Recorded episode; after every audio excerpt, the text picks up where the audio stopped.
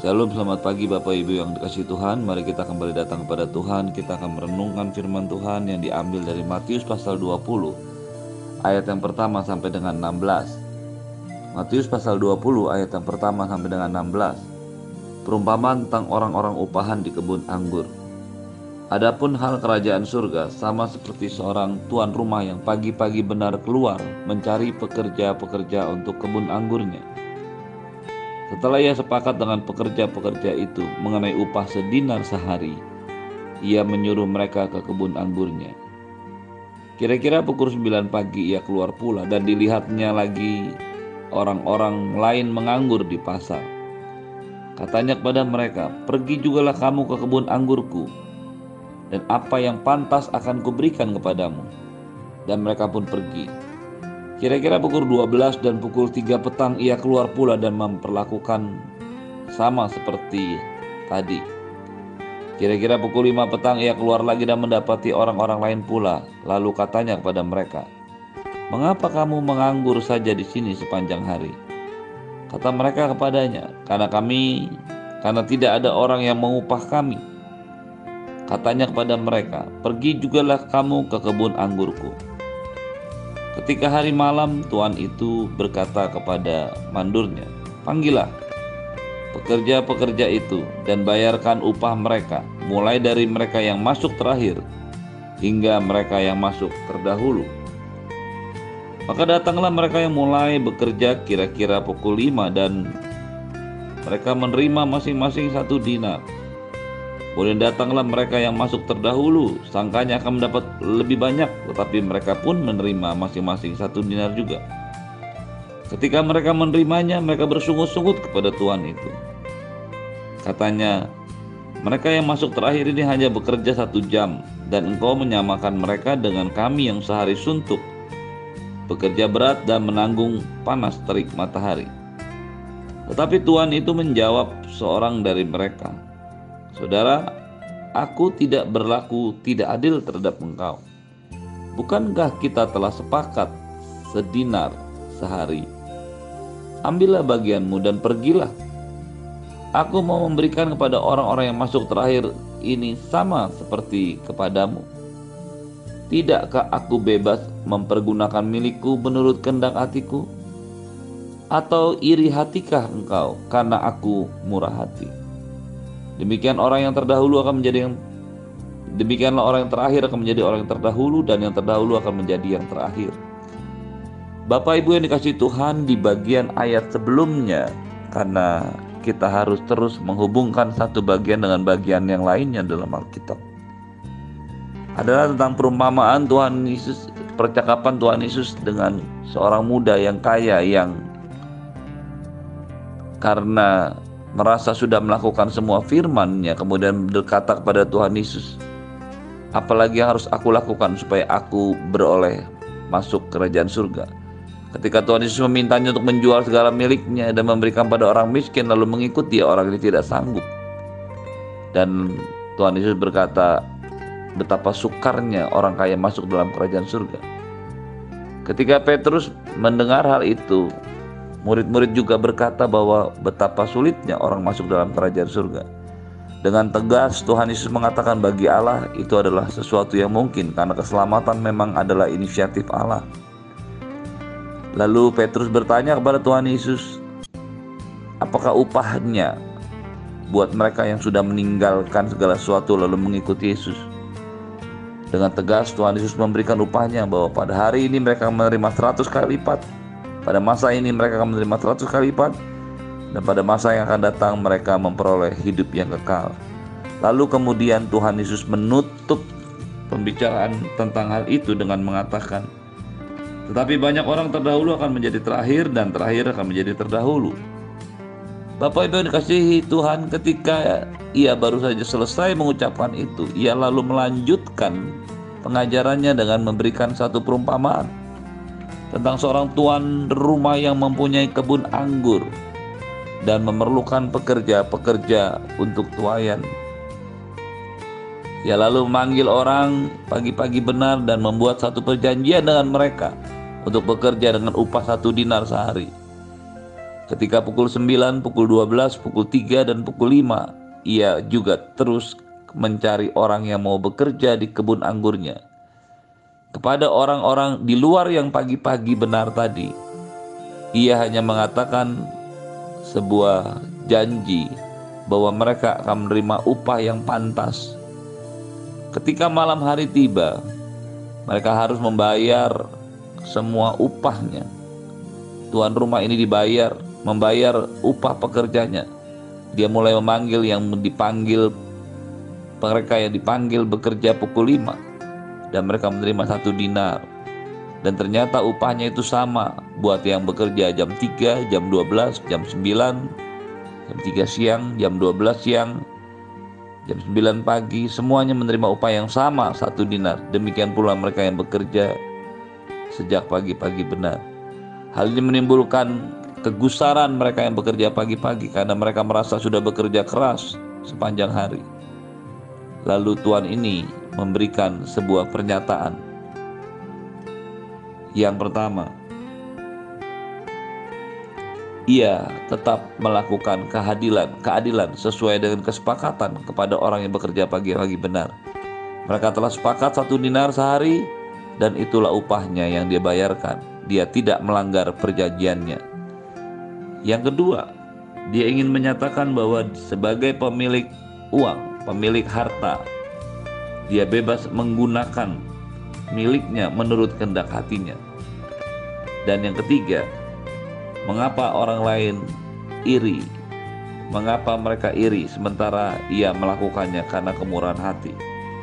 Lalu kemudian Tuhan Yesus menutupnya dengan mengatakan, Demikianlah orang yang terakhir akan menjadi terdahulu dan yang terdahulu akan menjadi yang terakhir. Kata-kata yang sama diulanginya untuk menutup perumpamaan ini. Baiklah Bapak Ibu yang dikasih Tuhan, apakah sebenarnya yang dimaksudkan dengan Tuhan Yesus? Dengan perumpamaan-perumpamaan ini. Apakah yang dimaksudkan Tuhan Yesus dengan semua perumpamaan ini? Baru saja ia menjelaskan kepada murid-muridnya, menjawab pertanyaan mereka, apakah upah mereka yang meninggalkan segala sesuatu lalu mengikut dia? dan ia memberikan cerita atau perumpamaan seperti ini. Bapak Ibu yang dikasih Tuhan, Tuhan Yesus ingin mengajarkan prinsip-prinsip kerajaan Allah dengan jelas kepada murid-muridnya. Walaupun demikian ia menggunakan perumpamaan-perumpamaan supaya setiap murid-muridnya memahami dengan jelas. Karena pada waktu itu kerajaan surga merupakan sebuah pengertian yang sangat bertolak belakang dengan kerajaan surga atau kerajaan Allah buat orang-orang Yahudi. Orang-orang Yahudi selalu berpikir tentang kerajaan surga, kerajaan Allah, pemulihan Israel adalah bagian utama daripada janji Allah. Mereka tentunya masih berharap dan sangat berharap Israel segera dipulihkan karena ratusan tahun sebelumnya kerajaan Israel Utara maupun kerajaan Israel Selatan sudah hancur setiap tahun mereka selalu bernyanyi. Tahun depan mereka akan bertemu kembali di Yerusalem. Tahun depan mereka akan bertemu kembali di Yerusalem dengan harapan ada pemulihan kerajaan Israel dan Tuhan mengangkat bagi mereka kembali bukan hanya kerajaannya tetapi juga raja mereka dan eksistensi mereka sebagai sebuah bangsa. Ketika Tuhan Yesus datang, ketika Mesias yang dijanjikan datang, mereka tidak bisa menerimanya karena mereka berpikir Mesias itu adalah orang yang akan memiliki kekuasaan, pekerjaan, dan wilayah yang kuat, sehingga mereka kembali menjadi negara Israel. Konsep inilah yang kemudian dicoba diluruskan oleh Tuhan Yesus dalam pengajaran-pengajarannya. Dia menekankan prinsip utama tentang kerajaan surga adalah sebuah prinsip kekekalan Tentu saja hal ini tidak mudah dimengerti oleh murid-muridnya. Itu sebabnya dia Tuhan Yesus selalu menggunakan perumpamaan-perumpamaan untuk membuat murid-muridnya mengerti bahwa yang dia sampaikan selalu berbicara kepada kekekalan. Walaupun tentu saja ada hal-hal yang bisa dinikmati, bisa didapati karena melakukan janji Tuhan selama kita hidup di dunia ini. Bapak Ibu yang dikasih Tuhan, pekerjaan Tuhan sama seperti seorang pemilik kebun anggur ini terbuka bagi semua orang. Ada orang-orang yang dipanggil Tuhan sejak awal untuk menerima panggilannya. Hal ini merupakan gambaran bagi orang Yahudi, orang Israel yang sejak awal diperuntukkan untuk menerima Injil. Itu sebabnya Tuhan Yesus lahir, dibesarkan sebagai manusia, dan mengajar orang-orang Israel. Mereka lah orang-orang yang pertama kali mendapatkan kesempatan untuk mendengar kabar sukacita. Mereka lah orang yang pertama kali mendapat kesempatan untuk bekerja di ladangnya. Dan tentu saja Tuhan membuat kesepakatan dengan mereka. Upah satu dinar sehari merupakan gambaran daripada janji Tuhan akan pemeliharaan hidup mereka hari demi hari. Karena dialah yang empunya kebun anggur, dialah yang empunya pekerjaan. Tetapi kemudian Injil itu mulai menyebar. Kamu akan menerima kuasa kalau Roh Kudus turun ke atas kamu dan kamu akan menjadi saksiku di Yerusalem, Yudea, Samaria dan sampai ke ujung bumi. Ada orang-orang dipanggil pada pukul 9, bekerja di ladangnya pukul 12 siang, pukul 3, bahkan pukul 5 menjelang waktu di mana pekerjaan tidak bisa dilakukan lagi. Satu kali Tuhan Yesus pernah menyatakan, Bekerjalah bagi Tuhan selama hari masih siang, akan datang malam di mana seorang pun tidak bekerja lagi. Hal inilah yang dimaksudkan Tuhan Yesus tentang kesempatan bekerja bagi Tuhan, kesempatan mendapatkan panggilan dari Tuhan, kesempatan untuk mendapatkan keselamatan dari Tuhan. Diberikan kepada semua orang menurut kehendak Tuhan. Ada yang dipanggil pukul 9, ada yang dipanggil pukul 12, ada yang dipanggil pukul 3 sore dan ada yang dipanggil jam 5 sore. Dan ketika mereka memperoleh panggilan dan meresponinya dengan mau bekerja, maka Tuhan memberikan upah yang sama. Tentu saja hal ini menjadi sebuah sungut-sungut di antara orang yang mendapatkan panggilan bekerja pagi-pagi benar. Mereka berpikir bahwa mereka sudah bekerja sepanjang hari dan upah mereka sama. Orang-orang seperti inilah adalah orang-orang yang selalu berorientasi hanya kepada upah. Mereka tidak berpikir kesempatan selama bekerja di kebun anggur adalah kesempatan untuk melihat betapa besarnya pekerjaan di kebun anggur, betapa besarnya kehormatan yang mereka terima sebagai pekerja kebun anggur dibandingkan dengan orang-orang yang menganggur di pasar dan di tempat-tempat lain. Bapak Ibu yang dikasih Tuhan, mengapa orang yang bekerja pagi-pagi benar itu menjadi iri hati? Karena mereka tidak melihat kepada pekerjaan yang mereka lakukan, tetapi mereka hanya terfokus kepada upah. Ketika seorang berpikir hanya pada upah, maka dia akan melupakan pekerjaan yang dilakukan. Dia hanya menganggap pekerjaan yang dilakukan hanyalah sebagai sebuah tanggung jawab bagian daripada memperoleh upah. Dia lupa bahwa selama dia bekerja di kebun anggur, orang-orang yang menganggur di pasar akan memandang mereka sebagai orang-orang yang lebih tinggi daripada mereka, lebih beruntung daripada mereka, lebih senang daripada mereka. Tentu saja selain bekerja mereka akan juga mendapatkan hak-hak lainnya karena hukum Taurat mengatur hal itu dengan jelas, upah dan hak mereka selama bekerja. Bapak Ibu yang dikasih Tuhan, ketika arah hati kita kepada pekerjaan Tuhan, kepada Tuhan pemilik kebun anggur, pemilik pekerjaan Tuhan, kepada surga, maka kita tidak lagi berpikir tentang upah yang akan kita terima di dunia ini. Karena kita tahu, kita mengenal, kita memahami betapa luar biasanya kehormatan, kemuliaan menjadi orang-orang yang dipilih Tuhan untuk diselamatkan, untuk bekerja bagi Tuhan dan melayani Tuhan. Pagi hari ini biar hati kita mengerti dengan jelas apakah panggilan Allah buat hidup kita. Apakah kemuliaan keselamatannya?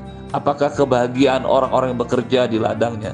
Ketika kita memahami ini, maka semua yang kita kerjakan bagi Tuhan dan bagi jemaat Tuhan yang ada di dunia ini merupakan sebuah kesempatan kehormatan yang Tuhan berikan Tuhan tentu saja sebenarnya tidak membutuhkan kita, tidak membutuhkan tenaga kita, tidak membutuhkan waktu kita, dan tidak membutuhkan uang kita, karena Dia adalah Pencipta langit dan bumi. Dia punya beribu-ribu malaikat yang lebih berkuasa, lebih ber, lebih kuat dan lebih setia daripada kita. Tentu saja dia tidak pernah kekurangan uang, tetapi kalau Anda dan saya dipanggil Tuhan bekerja di ladangnya, bekerja mengerjakan pekerjaan Tuhan, maka itu adalah sebuah kehormatan yang sangat luar biasa. Dia punya hak untuk menggunakan semuanya. Dia juga punya hak untuk menunjukkan kemurahan hatinya dan dia tidak pernah meragukan, melalaikan janji-janjinya. Apa yang dijanjikannya akan digenapi dan dia selalu Allah yang bermurah hati, memberikan kesempatan demi kesempatan bagi kita Lalu kemudian dia juga yang akan mengangkat kita kembali bersama-sama dengan dia. Pagi hari ini biar hati kita dipenuhi dengan kerinduan untuk bekerja memenuhi panggilan Tuhan atas hidup kita. Apa pun profesi kita, panggilan kita tetaplah melayani Tuhan. Bapak Ibu yang kasih Tuhan, terimalah berkat yang berlimpah-limpah dari Bapa di surga, cinta kasih dari Tuhan Yesus, penyertaan yang sempurna dari Roh Kudus menyertai hidupmu hari ini dan sampai selama-lamanya di dalam nama Yesus semua yang percaya katakan Amin. Shalom, selamat pagi, Tuhan Yesus memberkati.